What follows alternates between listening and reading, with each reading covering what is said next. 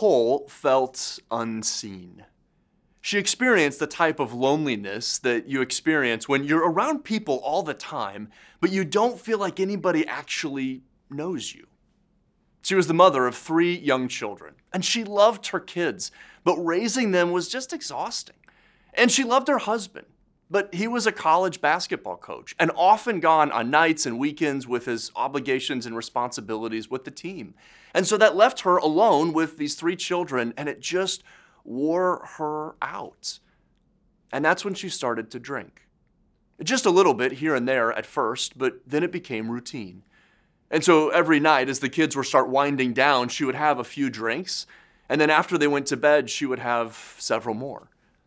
And nobody knew because Nicole was unseen. She was the former Miss Wisconsin, so she always wanted to take care of her physical appearance, uh, but after three children, the baby weight just kind of got the best of her. She was now living in Fargo, North Dakota with her family, and so there she signed up to the local YMCA to try to get back into shape. And that's where she met Ralph. Ralph was an older gentleman who worked at the check in desk there at the Y. And Ralph had this very professional demeanor about him, but a beautiful smile. And he greeted everyone that came into the Y with a, a, sense of exuberance. He really wanted to connect with them and know what was going on in their lives, and Nicole was no different. And so every morning she walked in, he would greet her with, How's it going today, Nicole? And for Nicole, that simple greeting meant so much. You know, Ralph had no idea all that Nicole was dealing with. He didn't know that she was struggling with depression. He didn't realize that most mornings she came to the gym hungover. But Ralph genuinely cared for her and showed Nicole kindness, even taking the step uh, one time of reaching out to her because he hadn't seen her for several weeks when she was out of town. And it was that small but intentional act of kindness that Ralph showed Nicole that for the first time let her feel like she was seen. You know, I, I think about that little interaction that Ralph and Nicole had, and what's amazing to me is how sometimes just even small and subtle interactions we have with others can make a true and lasting impact in our own lives. And that makes me think actually of Jesus, because that's what Jesus did.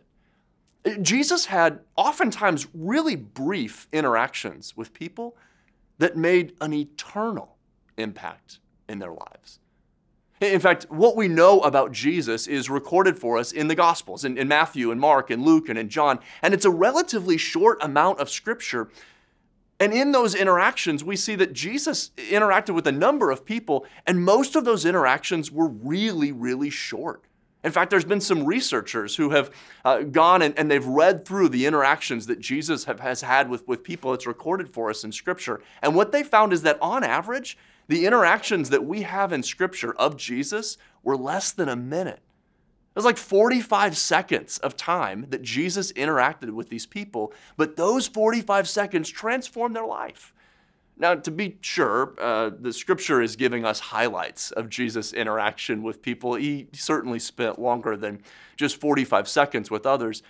But, but here's the thing if you or I had an interaction face to face with Jesus in our life, even 40 seconds with, her, with him would, would make a profound difference. We talk about it for the rest of our lives because this is God in the flesh that's interacting with us.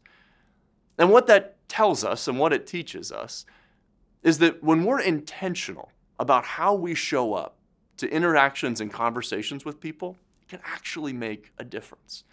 And so that's why Pastor Dale and I, for the next four weeks, want to do this brand new series called First Impressions. Because we want to help all of us find really practical ways to have intentional interactions with others that can transform their lives, but can also transform our own and helping people really understand very practical ways of being like Jesus was one of the reasons the Apostle Paul wrote the letter Ephesians. He was trying to help the church in Ephesus understand practically how to live as followers of Jesus.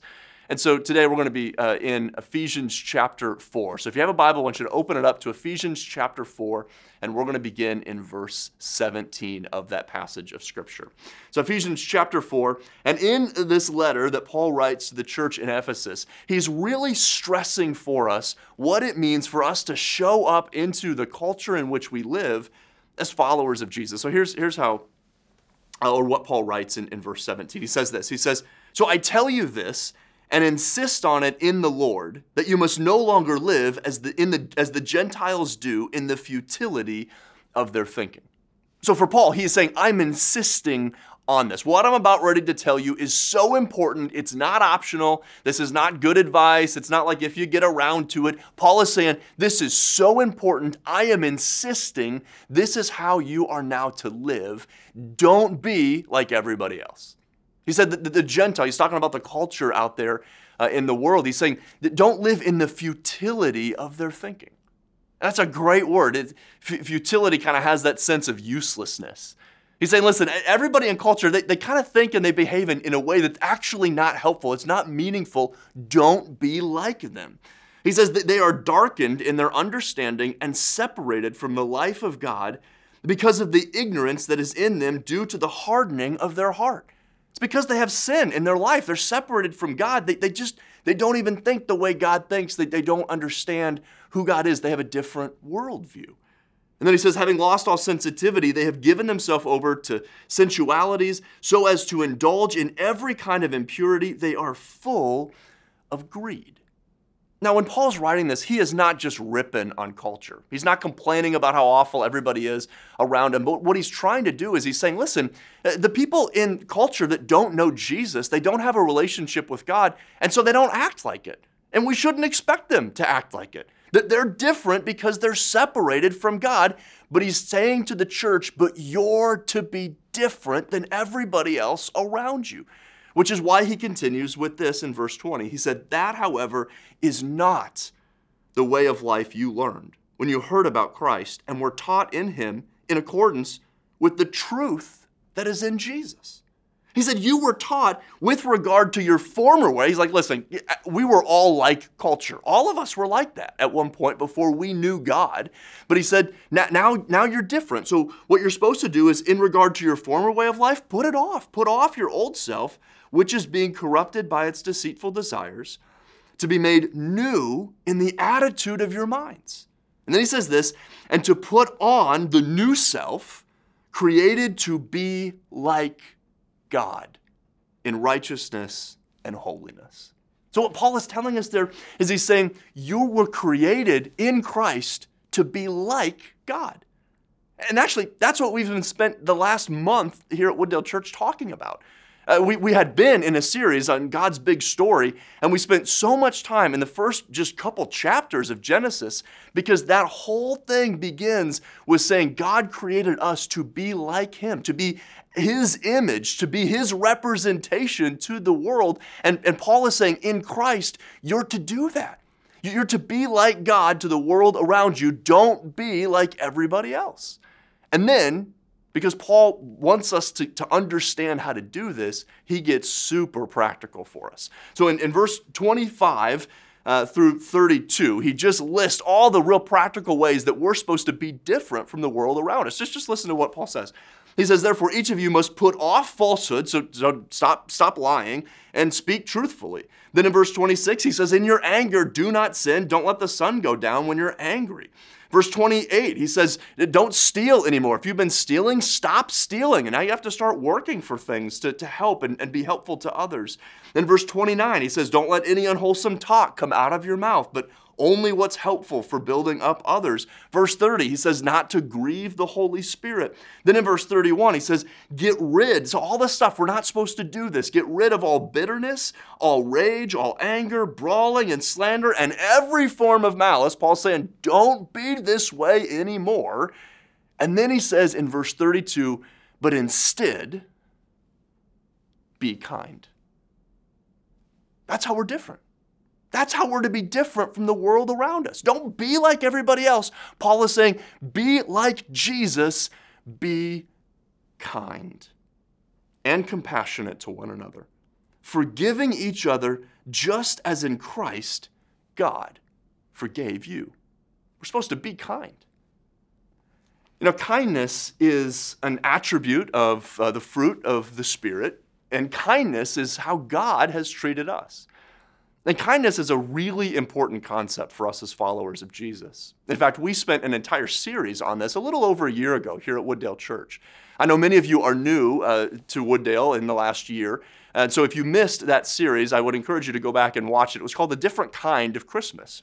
And we talked a lot about what Scripture teaches us about kindness. Let me just kind of catch you up, though, if you missed that series, or to remind many of us about the things that we talked about. One of the things that we learn from Scripture about kindness is that kindness is not the same thing as being nice. Those things are different. That to be kind does not mean to be nice. Nice is uh, superficial. Nice is a little shallow. Nice feels good, but nice doesn't really have any value. Right? God never calls us to be nice, but God calls us to be kind. There's a depth and a complexity to kindness. Right? Nice is like what we do in Minnesota. We're like Minnesota nice. But Christians are to be kind. Well, what's the difference? How, how, do you distinguish between nice and kind? Well, one of the elements of kindness, and this is the second thing we learn about it, is that kindness includes being full of grace, but also being full of truth. And we actually get that from Jesus himself.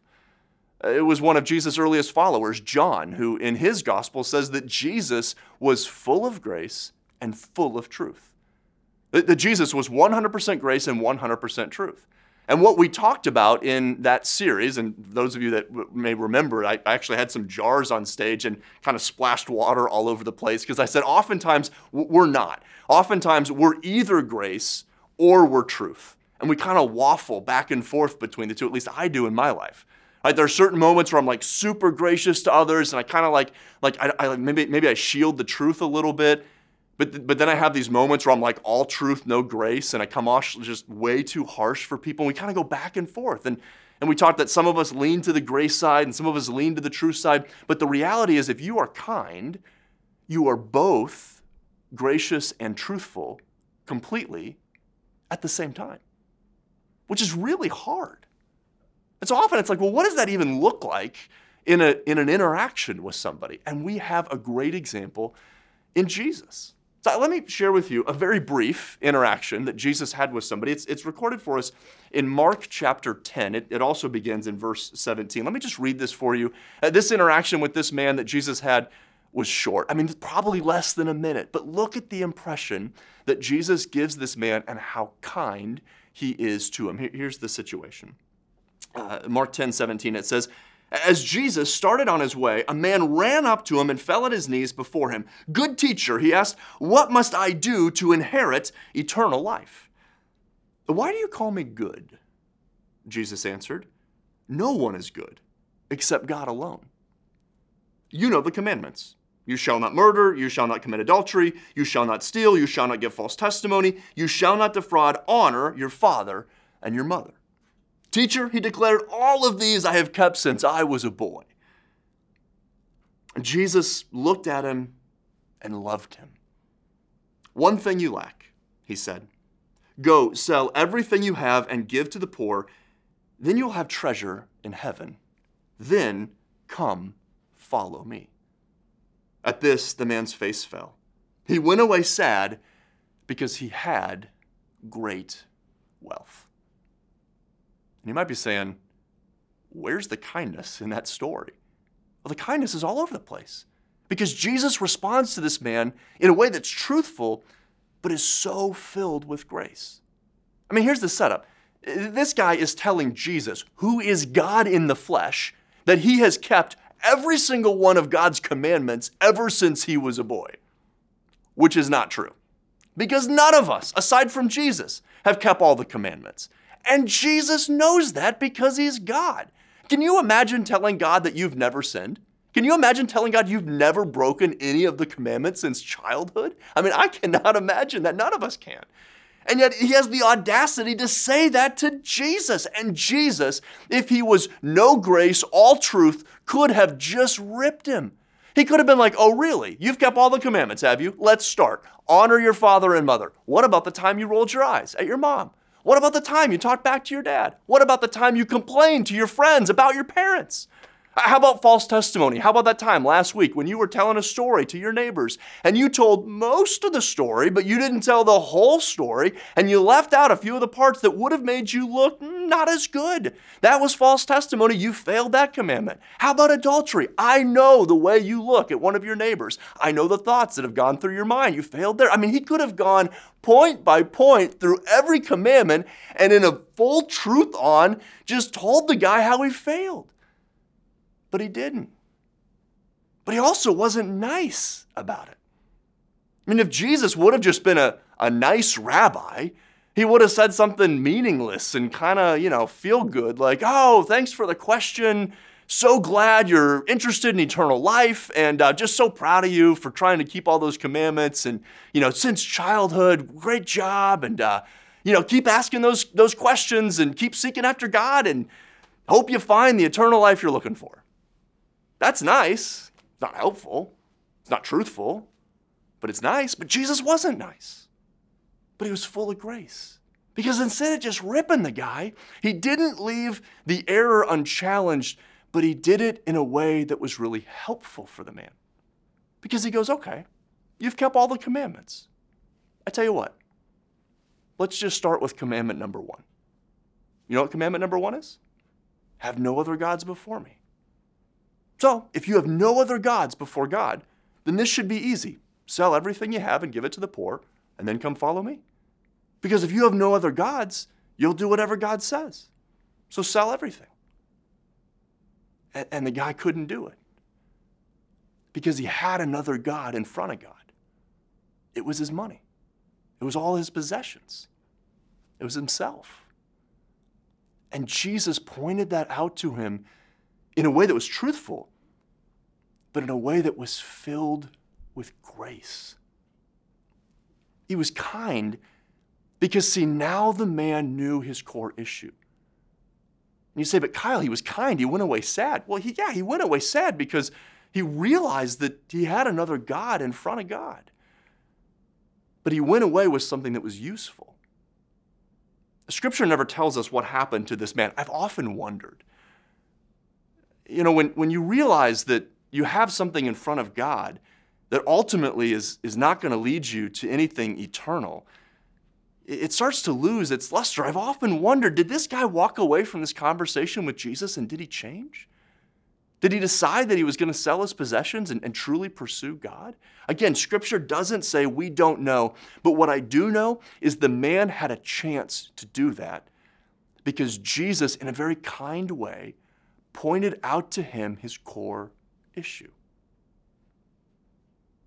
And so, in that way, kindness is useful. Kindness is useful because it helps us, it adds value to our life. And that's the third and the final element about kindness that we need to know. It's, it's, it's more than being nice, it's different than being nice. Uh, that kindness is full of grace, it's full of truth, and kindness is useful.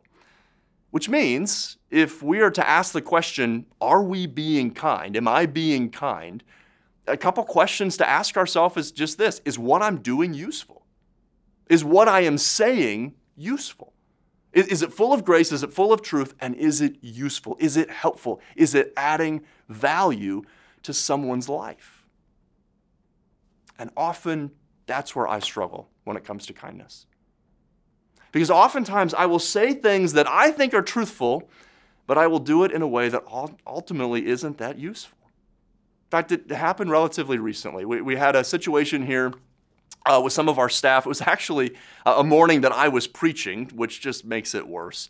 And I came into church and I was all focused on the message and what needed to happen. And, and, earlier that week, I had talked with our staff about something at one of our campuses. There, there was some stuff that was set up in a way, and I just, I, I you know, made some comments to them and, hey, can we change this? And I just thought they were going to change it in the way that I thought they were going to change it. And I walked in and, and it, and it wasn't changed the way I thought it, it, it should have been changed.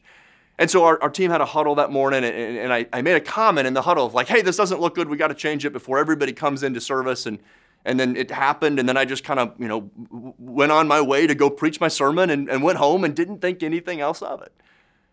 And later that week, one of our other pastors, whom I have just tremendous respect for, and he was so kind to me in, in, a way that was very truthful but also full of grace, he came to me and he said, Hey, remember that little interaction Sunday morning b- b- with our staff but before services started? He said, let, me, let me tell you the rest of the story.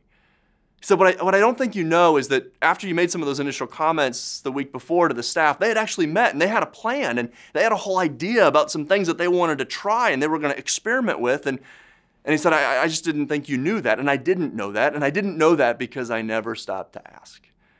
And I just told them in a way that was, you know, all truth. This is what needs to happen. And when I realized that I was really unkind to them in that moment, and they felt bad, they felt embarrassed, they felt unheard. The next day, I had, I had to pull that staff together, and, and I got them in a room, and I just said, Gang, I'm sorry. I was wrong. I wasn't kind to you. I, I didn't listen. I didn't understand what you were trying to do. Uh, um, I, I, missed it, and, and I'm, I'm sure sorry.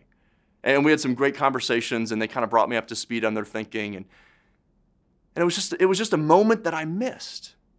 You know, what, what could have happened is I could have come in and I could have asked some better questions. I could have learned a little bit and I would have heard their perspective. They could have heard a little bit of mine. And together, we could have had a really helpful conversation and made even a better decision that would have been useful. But we missed it because I wasn't kind in that moment. I was just focused on me and what I thought I needed to do in the day. And here's the deal, gang I know I'm not the only one that struggles with being kind. In fact, there's kind of been this like pandemic of unkindness in our culture. And do you remember 2020? It's hard to bring it up, but do you remember 2020? I mean, there was just a lot of weird stuff that happened in our culture. And, and we had a week here at Wooddale Church in, in the fall of 2020 that I probably will never forget because uh, of, of the polarizing messages we received uh, that week that were just unkind. Uh, we, we, got a letter early in the week. It was an email, actually, from somebody that had attended services on Sunday. And I, do you remember, for those of you that were part of our, our church or part of a church uh, during the fall of 2020, there was we had masks that were going on and mask mandates, and people were sitting kind of every other row, and it was just it was just a kind of a different time. And somebody had come into one of our services and they had sat through the service and they, they saw somebody in, in one of our, our venues uh, take a mask off, actually, two people take a mask off during the service. And uh, in this letter, they wrote to us, they said, We noticed that nobody from Wooddale did anything. You didn't get up on stage and, and correct that person, you didn't remove them from service, you allowed them to be there. And um, they, they said, Listen, because of that, because you're not taking this seriously enough, there are vulnerable people that are at your church Uh, or that are at our church that are going to die because you're not taking this seriously enough. You are killing people. So we're never coming back to Wooddale Church. We're done. We're gone. We're going to go find a church that is a real church that actually loves people.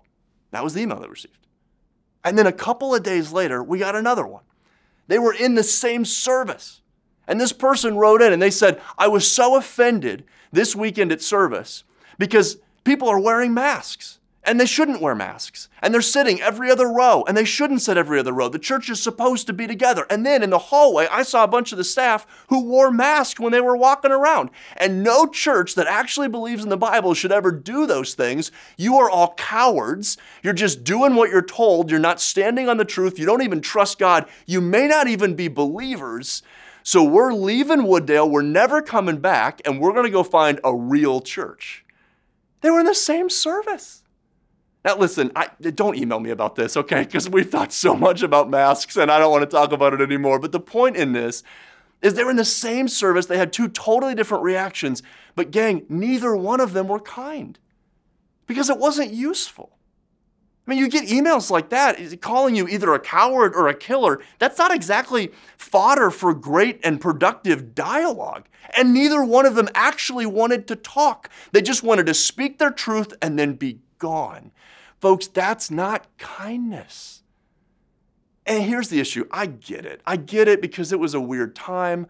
I mean, how many of us had a conversation in 2020 that we want back? I know I have several of them because it was just a strange time and we had some strange thinking. But, folks, I'm seeing this increase in our culture. It's not just pandemic stuff, it's everything. I mean, you spend any time on on social media or in the comment section of news articles. And, and, there is a lot of of direct commentary, a lot of cancel culture, a lot of I'm going to speak my truth and I don't care how harsh it comes out. And there's become this mindset, even among people who are believers, that when we disagree with people on issues that matter, it's okay to be unkind and mean spirited because they disagree with things that we consider to be truth. And folks, let me just say this that's how our culture behaves. But that's not how we're supposed to behave as Christians.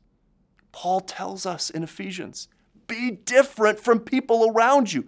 Don't be like everybody else. Don't get caught up in that. That's how you used to be. That's how you used to think. We are to be different. We are to be kind.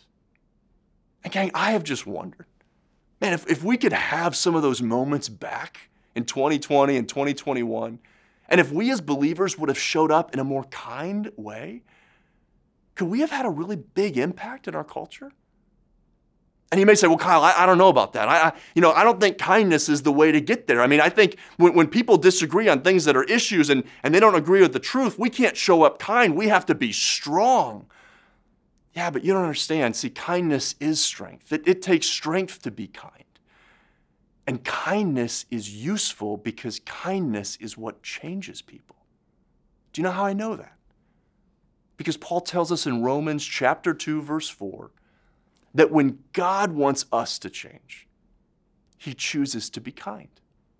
That it is God's kindness that leads people, that leads us to repentance. That, that kindness is what is the catalyst for change. So if we want to be like God, we need to be kind because that is actually what is useful in changing people. So, how do we do that? Practically speaking, how can we be kind? Let me just leave you with three real practical steps that, that I believe we can do to be kind. The first actually deals when we disagree with people, because right now we do disagree with culture on a lot of things. And disagreeing, you can still be kind and disagree. It's important for us to speak truth. But we need to do this. We need to disagree without being disagreeable, right? We need to specifically, we need to disagree with, with, with really, with, without, without offending people. Uh, it's important for us to, to engage people in a way that recognizes and remembers that they're still made in the image of God and that we need to treat them with all sorts of kind, uh, kindness and, and with respect.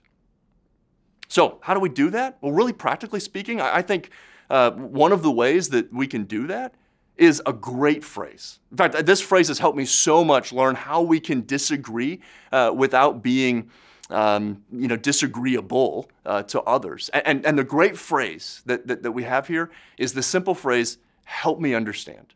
I love the phrase, help me understand. Help me understand just kind of lowers the temperature and allows us to disagree uh, with, with, without offending people or without making it personal. And you can use it all over the place, right? So rather than, than show up to, to your office and go into a work meeting and say, uh, hey, why didn't you approve my budget? I, I, do this, help me understand. Hey, help me understand why the budget didn't get approved. That just kind of softens it a little bit, right? It just kind of opens the door for dialogue and conversation. You can use it in the home, right? Hey, kids, help me understand why these dishes didn't get put away. I mean, it can even help you with the political conversation you have with your crazy uncle, right? Instead of just going in and being like, who believes that? Why in the world would you believe that policy? You can go in and just be like, hey, help me understand why that policy would be helpful for us in this country. It's a great phrase for us to be able to have grace filled and truth filled conversations that can be useful, and we can disagree with people. So help me understand. Great phrase to use. Now, here, here's another one that we can do to just be kind. And this is one that we can use with our Adopt 7, uh, which you heard a little bit earlier in the service here today about Adopt 7. Uh, and it's simply the idea of ask the extra question. Ask the extra question. Most of the conversations I have with my neighbors kind of go something like this. I'm like, hey, how you doing? They're like, hey, how you doing? How's work? Good. How about you? Good. Kind of cold out. Sure is and then we kind of go our separate ways. But what if you ask the extra question? Hey, how's work going? Yeah, good. Hey, tell me, what's one thing you're really excited about when it comes to work these days? No, nobody asks the extra question. But that extra question communicates that you care about the person. It communicates that you're interested in what's going on in their world, and it opens the door to have all sorts of really helpful conversations. So pick a few of the people on your Adopt 7, and when you find them this week, you see them this week, just commit, I'm going to ask them the extra question to try to engage them and pull them into a conversation. And then here's the third and the final one see the unseen. There are unseen people around us all the time. Uh, maybe it's, it's somebody who's experiencing homelessness that you drive by on your way to the office. Maybe it's a cashier or somebody that's at the checkout where uh, you, are buying something. There's probably people in your office that are unseen, that people uh, just kind of don't appreciate what they do for the organization or the corporation. Or in your, your school, there's, there's students who are unseen. They sit by themselves at the lunchroom and they kind of walk the halls and feel like they're, they're not known or they're not seen. We have unseen people all over the place. This week, look for those who are unseen. And when you find them, see them. Make eye contact. Smile. Say something encouraging to them. Engage them in conversation. Let them know that you see them as a human being. That simple act of seeing those who feel unseen is an act of kindness, and it can unlock all sorts of possibilities. You know how I know? Because that's what Ralph did for Nicole. Because in that season of feeling unseen, that simple act of kindness that he showed her every morning she came to the YMCA changed her life. Actually, that level of kindness led her to repentance. Because Nicole is a follower of Jesus. And when she experienced that kindness of Ralph, she realized that this is the type of life she wanted to live and, and, and live. And so she decided that she was going to stop drinking and she was going to commit herself to kindness. And not only did it transform Nicole's life, it gave her a whole new career. Because today, Nicole writes a syndicated column in several states here in the United States about kindness. She actually has several books that she's published on kindness. She has a podcast and a blog, and she travels the country speaking to people and many churches about how kindness can transform their life as it transformed hers. And it all started with a simple but intentional act of kindness. So here's my challenge for us this week. In every one of the conversations that we have this week, let's commit ourselves that in the first 45 seconds of that conversation, we are going to be kind. And by doing that, we are being Jesus to the people around us. And that will bring a change that we would love to see to our own communities. Let me pray for us. Father God, I'm just so thankful for you. Father, I'm so thankful for how kind you have been to us. Lord, you have not treated us as our sin deserves. But Father, you have showed yourself to be kind, and the kindness that you have showed to us has transformed our lives. So, Father, I pray that you would go with us. Lord, this week you would help us to be kind to others as you have been kind to us. And we ask all this in the name of Jesus. Amen.